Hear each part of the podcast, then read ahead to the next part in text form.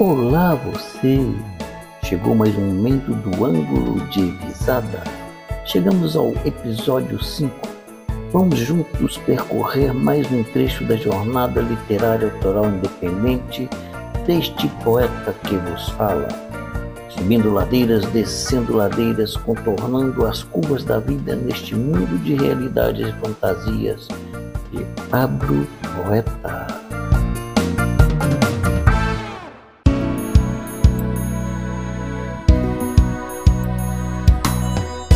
Ângulo de visada, de onde o poeta, entre contos e poemas, em prosa e versos fala.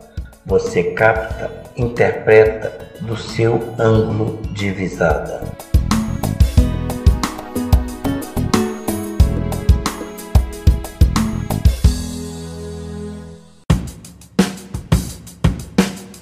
Consertar o mundo.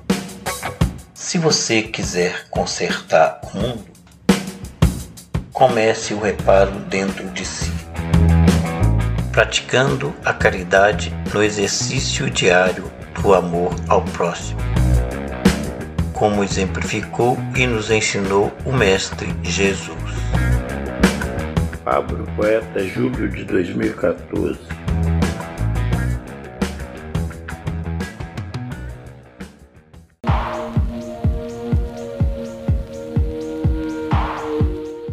O poema Consertar o Mundo de Pablo Poeta é um chamado à reflexão sobre a responsabilidade individual que cada pessoa tem em relação à melhoria do mundo em que vivemos.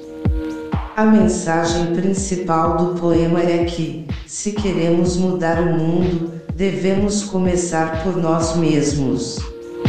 A primeira linha do poema Se você quiser consertar o mundo indica que o autor está se dirigindo diretamente ao leitor, fazendo um convite à ação. O conserto do mundo sugere que há algo que precisa ser reparado, algo que não está funcionando como deveria.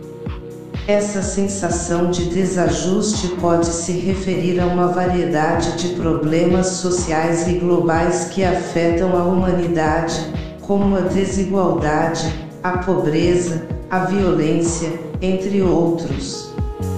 O autor então propõe uma solução para essa questão: começar o reparo dentro de si mesmo.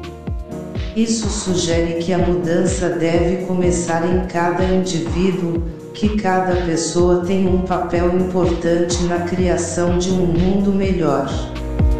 A palavra reparo é significativa porque sugere que há algo que precisa ser consertado em nós mesmos.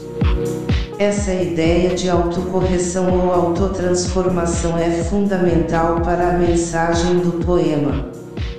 A segunda linha do poema Comece o reparo dentro de si enfatiza ainda mais a importância da mudança pessoal. Em vez de apontar o dedo para outras pessoas e culpar os outros pelos problemas do mundo, o autor sugere que cada indivíduo deve olhar para dentro de si mesmo e examinar suas próprias ações e atitudes. A terceira linha praticando a caridade no exercício diário sugere que a mudança pessoal deve ser colocada em prática no dia a dia, e que a caridade é uma maneira importante de fazer isso. A caridade pode ser entendida como um ato de generosidade e compaixão em relação aos outros, seja através de doações de dinheiro, tempo, energia ou outras formas de ajuda.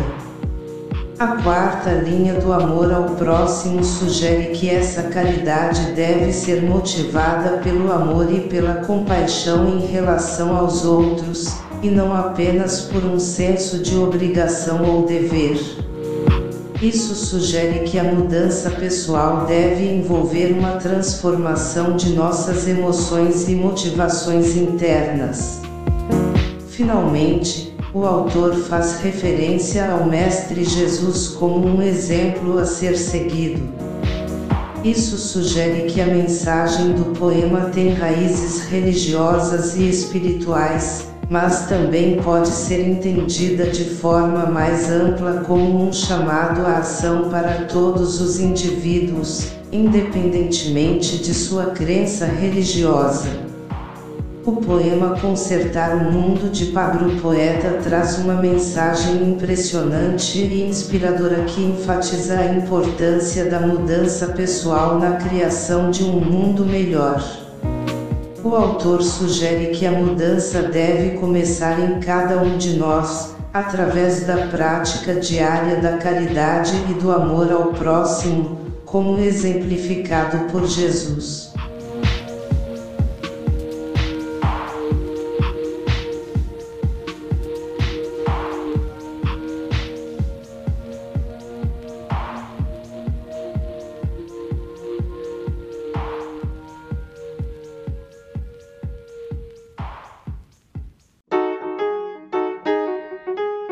Por um erro de percurso, chamaram-nos de índios, pois nem o povo com o qual eles foram confundidos, no momento em que os invasores chegaram e os avistaram, segundo a história que eu aprendi na escola, são chamados de índios, e sim de indianos.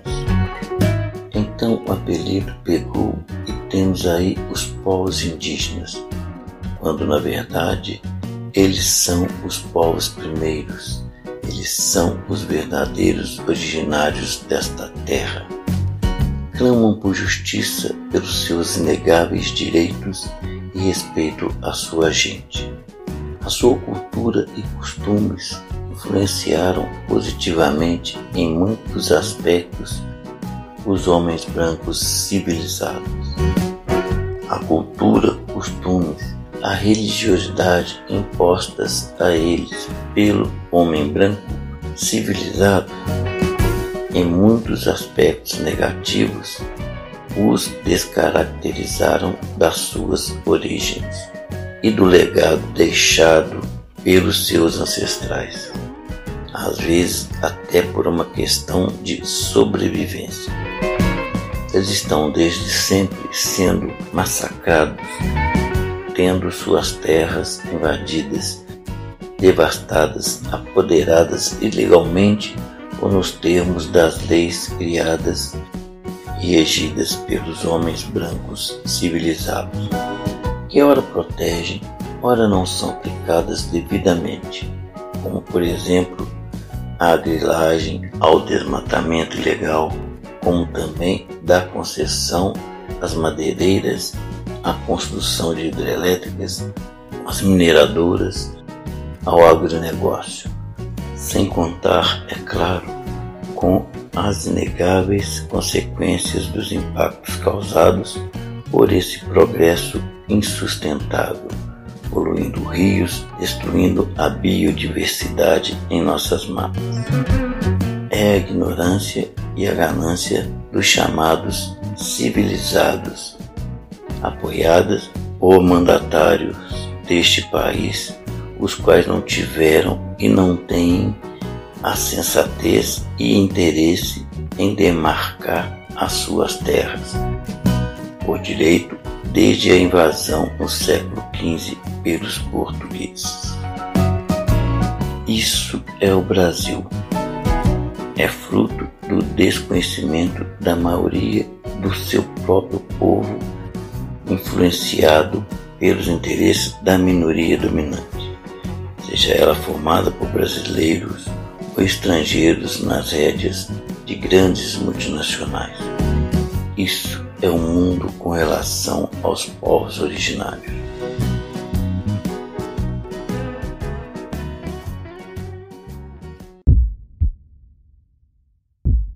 Se for índio, lá já estavam eles quando os invasores de outras pragas chegaram.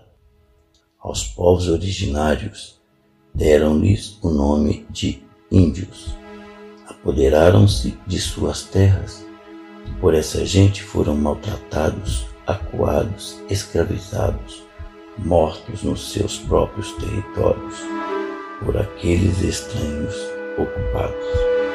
Seja de onde for ou de onde vier, se for índio, Quick, Co, Arapaho, Navarro, Apaches, Comanches, Sios, Cherokee, Cheyenne, entre outras etnias americanas.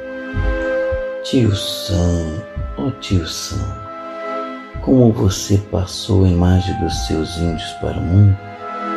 Quase sempre eram os vilões nos westerns, lança, arcos e flechas, manobrando com destreza rifles Winchester sobre as suas montarias quase nuas, conduzidas por uma guia e quando muito um pedaço de pano ou couro sobre o dorso do animal para lhes proteger os fundos. Atacavam e incendiavam fazendas, vilarejos e cidades, roubavam gado bovino e cavalos, matavam sob a algazarra os seus uives de guerra os pacíficos homens brancos civilizados. Não poupavam nem as crianças e as mulheres, e ostentavam os escalpos dos caras pálidas como troféus conquistados em sangrentas batalhas, até serem bravamente derrotados, mortos ou humilhados pelos heróis fabricados para as telas dos cinemas, em troca da fama e milhões de dólares. Seja de onde for ou de onde vier, se for índio. Na Austrália, os aborígenes, da mesma forma, não escaparam da ação do homem civilizado. Pelos ingleses foram massacrados com arsênico comunidades inteiras de aborígenes por eles foram dizimadas.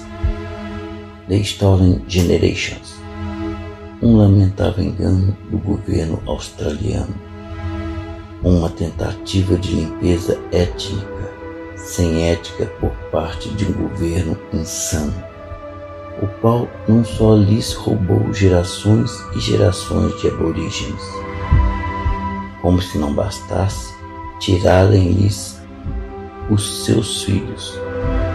Levaram-lhes também a dignidade. Seja de onde for ou de onde vier, se for índio. Ticuna, Tupi-Guarani, Caigangue, Chavante, Yanomami, Pataxó, Caiapó, Carijó, Bororós, Potiguara, Coitacá, Aimoré, Caeté, Omágua, Cambeba, Avaca, Noeiro. Entre diversas outras etnias brasileiras remanescentes ou extintas, antes eram milhões de indivíduos, agora é estimado em poucos mil. Brasil, por que trata com desdém os seus habitantes primeiros? Por que tanto desrespeito com o ser índio? Por que tanto preconceito com os costumes, as línguas, as crenças, as culturas dessa gente que lhes trouxe muitos ensinamentos? Por que você permite a invasão e legalização de terras que são deles por direito? Brasil, não alimente essa inversão mundial de valores. São eles os invasores? Não continue na contramão dessa história. Imagina quão felizes eram os nativos desta terra quando você era apenas a terra de Brasília. Seja de onde for ou de onde vier, se for índio, merece todo o nosso respeito, gratidão e garantia dos seus direitos. Pablo Poeta, fevereiro de 2016.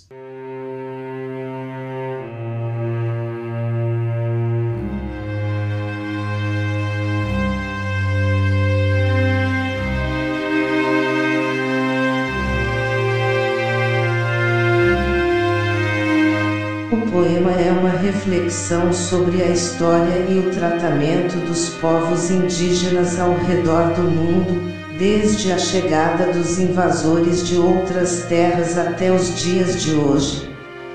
O autor começa mencionando a chegada desses invasores e como eles deram aos povos nativos o nome de índios.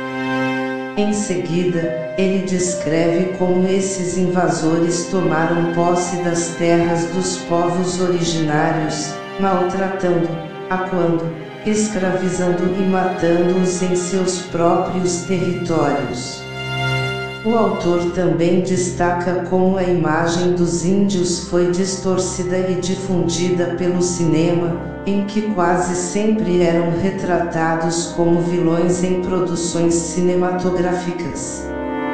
A descrição dos índios nesses filmes, com lanças, arcos e flechas, conduzindo cavalos, montados sobre os dorsos nus desses animais, atacando e incendiando fazendas, vilarejos e cidades, é uma referência ao gênero de faroeste cinematográfico, em que os índios eram os malvados e os brancos as vítimas. O autor também menciona os aborígenes australianos e como eles foram massacrados pelos ingleses. Ele cita o caso das The Stolen Generations, uma política governamental que visava a assimilação forçada de crianças aborígenes na cultura ocidental, tirando-lhes a dignidade e a identidade cultural. Essa tentativa de limpeza étnica também é retratada como um lamentável engano do governo australiano. No Brasil, o autor destaca a desigualdade e o preconceito em relação aos povos indígenas, o desrespeito às suas línguas, culturas e costumes, além da invasão e legalização de terras que são deles por direito. Ele questiona por que o Brasil trata com desdém seus habitantes primeiros e por que continua na contramão da história. Por fim, o autor conclui que os povos indígenas merecem todo o nosso respeito, gratidão e garantia de seus direitos. O poema é uma crítica à forma como os povos indígenas foram e ainda são tratados em várias partes do mundo. O autor usa uma linguagem simples e direta para despertar a atenção do leitor e questionar as atitudes que perpetuam o preconceito e a desigualdade. Ele usa a história como um exemplo de como as culturas indígenas foram destruídas e esquecidas, mas também como um exemplo de como os povos indígenas lutaram e sobreviveram apesar das adversidades.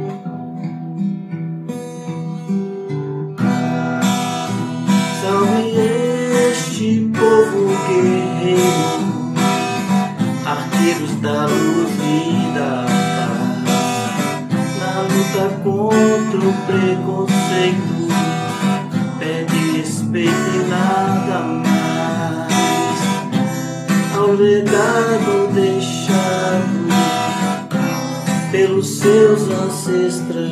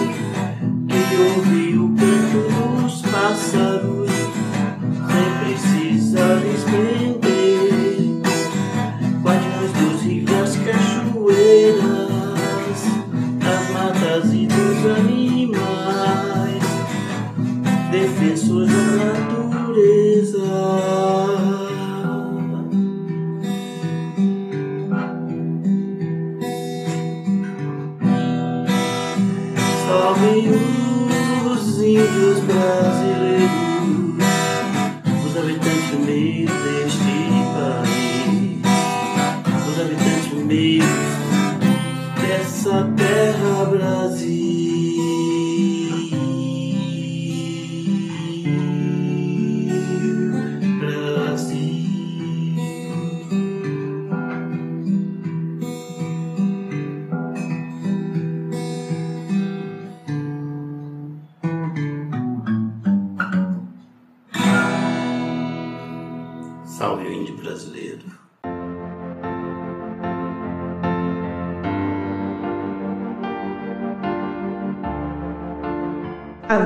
desta canção foi escrita por Pablo Poeta em novembro de 2016.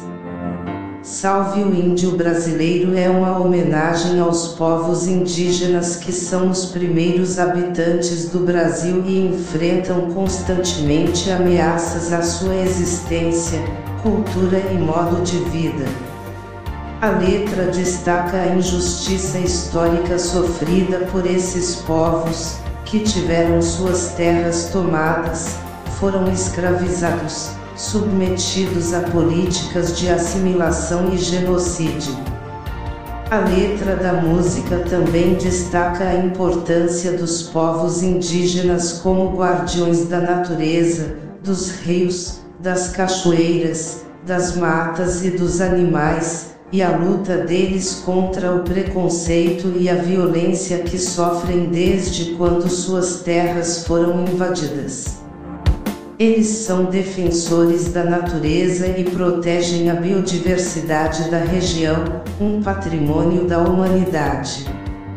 A música é uma reflexão sobre a importância de proteger a cultura e os direitos dos povos indígenas brasileiros, que são parte integrante da história e identidade do país. É também um apelo para que a sociedade reconheça e respeite os legados deixados pelos seus ancestrais e a importância da preservação da cultura indígena para o futuro do país. A letra da música é uma chamada para a ação, para que a sociedade brasileira reconheça os povos indígenas como parte integral da nação brasileira, valorize sua cultura e seus direitos, e trabalhe em conjunto com eles para a proteção da natureza e a promoção da justiça social.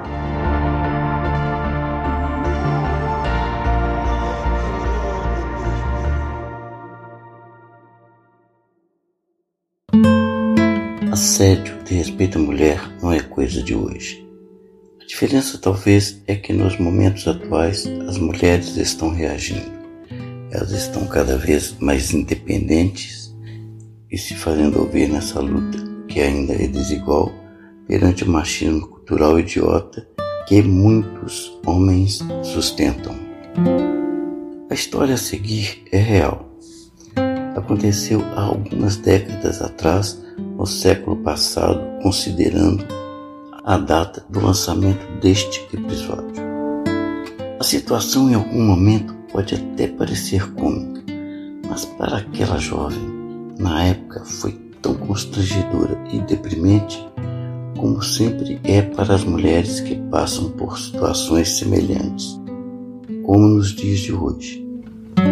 Aquela jovem em um ônibus superlotado, ficou estarrecida e sem ação.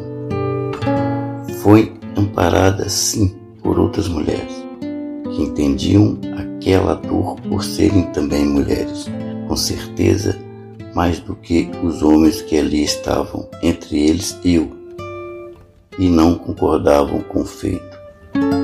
Mas eram homens, pasmos, ficaram sem ação embora muitos outros, entre homens e mulheres, acharam a situação engraçada.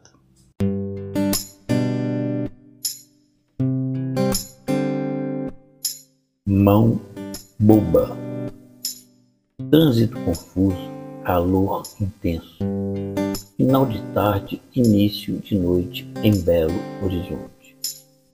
Os pontos de ônibus já abarrotados quando naquele empurra-empurra desenfreado, ocasionando uma verdadeira disputa entre as pessoas, eu quase fora jogado à força para dentro do ônibus.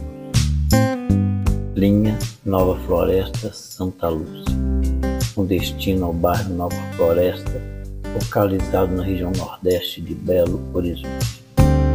Menos de um minuto de viagem, ao sair do ponto da Rua dos Tamoios, o ônibus, ao passar sobre o viaduto Santa Teresa, começou um bafafá. Safado, cachorro, sem vergonha, vai passar a mão na sua mãe.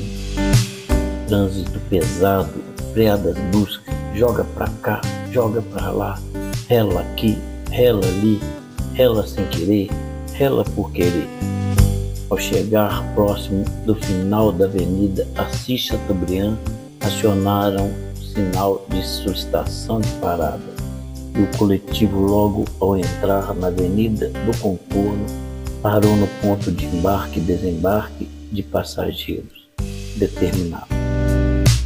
Um cara educadamente apressado, quase sem levantar suspeitas, que era o autor do delito, ou melhor, do dedito, delicadamente se espremendo entre as pessoas, foi abrindo caminho ao mesmo tempo pedia. Licença, licença, por favor, licença, vou descer. Espera aí, motor. As pessoas se espremeram para deixá-lo passar.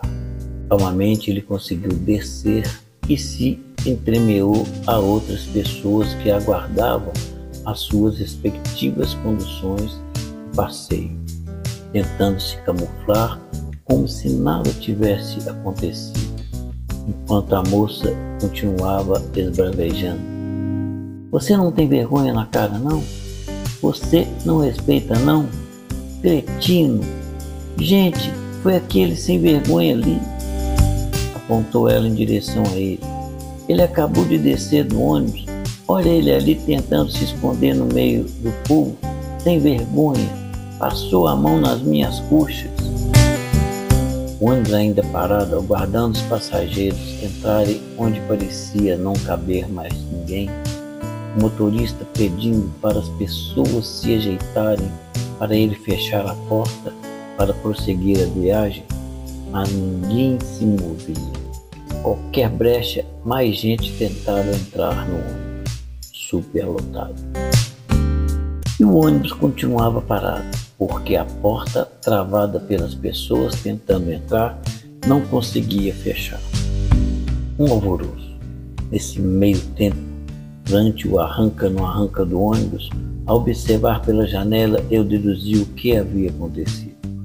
O sujeito que acabara de desembarcar, apressadinho, com um olhar debochado direcionado para dentro do coletivo, com um sorriso disfarçado, com a cara mais lavada e vangloriando-se pelo feito e condenando como o autor de tamanho ato imoral.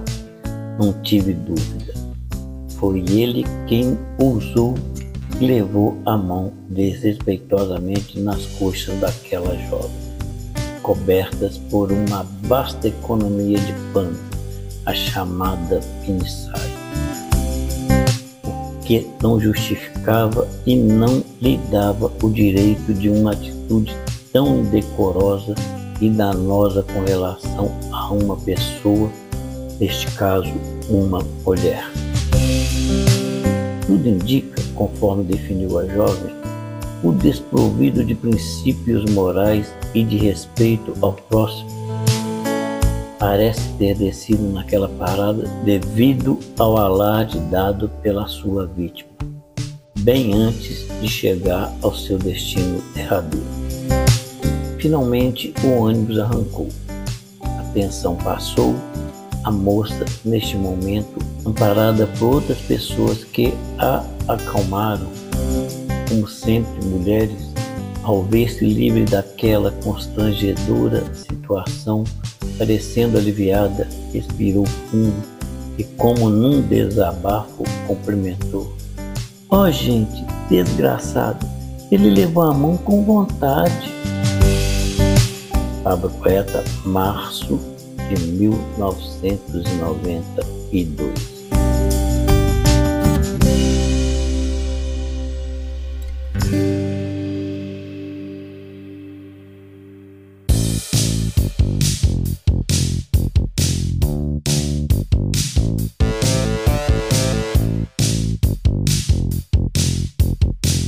Este conto de Pablo Poeta descreve um caso de assédio sexual em um transporte público em Belo Horizonte. A narrativa destaca o desconforto e a indignação de uma mulher, que é vítima de uma ação desrespeitosa e indecorosa de um homem sem princípios morais ou respeito ao próximo. A forma como a vítima descreve a situação mostra claramente a gravidade do assédio e a necessidade de combater esse tipo de comportamento em nossa sociedade. Considerando a época do ocorrido, anos 90, ela foi corajosa ao denunciar o assédio e apontar o criminoso, mesmo sendo isso constrangedor para ela embora é fato e a narrativa deixa bem claro que o autor do crime não foi preso, ou seja, deu em nada para ele em termos punitivos. Mas já se demonstrava na década de aproximação do final do milênio, que as mulheres já reagiam com mais veemência a este ato nojento. O autor também enfatiza a tensão e o caos que ocorrem em um ônibus superlotado, onde as pessoas são forçadas a se espremer umas nas outras e onde os limites pessoais muitas vezes são ultrapassados. O conto destaca a importância de respeitar o espaço pessoal dos outros e o direito de todos à segurança e dignidade em locais públicos. Aproveitando a deixa dada pelo conto, é preciso lembrar que o assédio sexual não é apenas uma questão de comportamento individual, mas também é uma questão social e estrutural que exige ações concretas para ser combatido. É necessário que haja políticas públicas, conscientização e educação para prevenir o assédio sexual e para garantir que as vítimas sejam apoiadas e que os agressores sejam punidos. No geral, este conto de Pablo Poeta é uma crítica poderosa ao assédio sexual e à cultura do machismo que o alimenta. Através de sua descrição vivida e emocionante do incidente, o autor nos lembra da importância de lutar contra a violência e a opressão de gênero e de proteger as vítimas de abuso.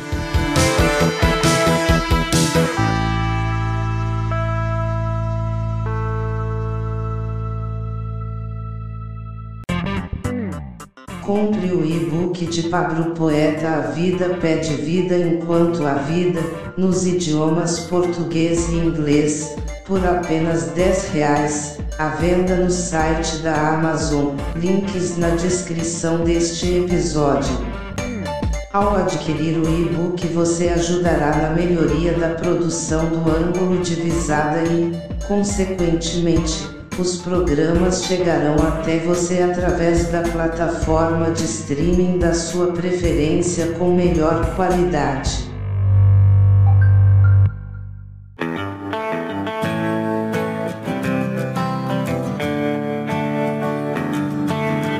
Eu digo do meu vovô. Eu digo do meu vovô, pessoal, é muito legal.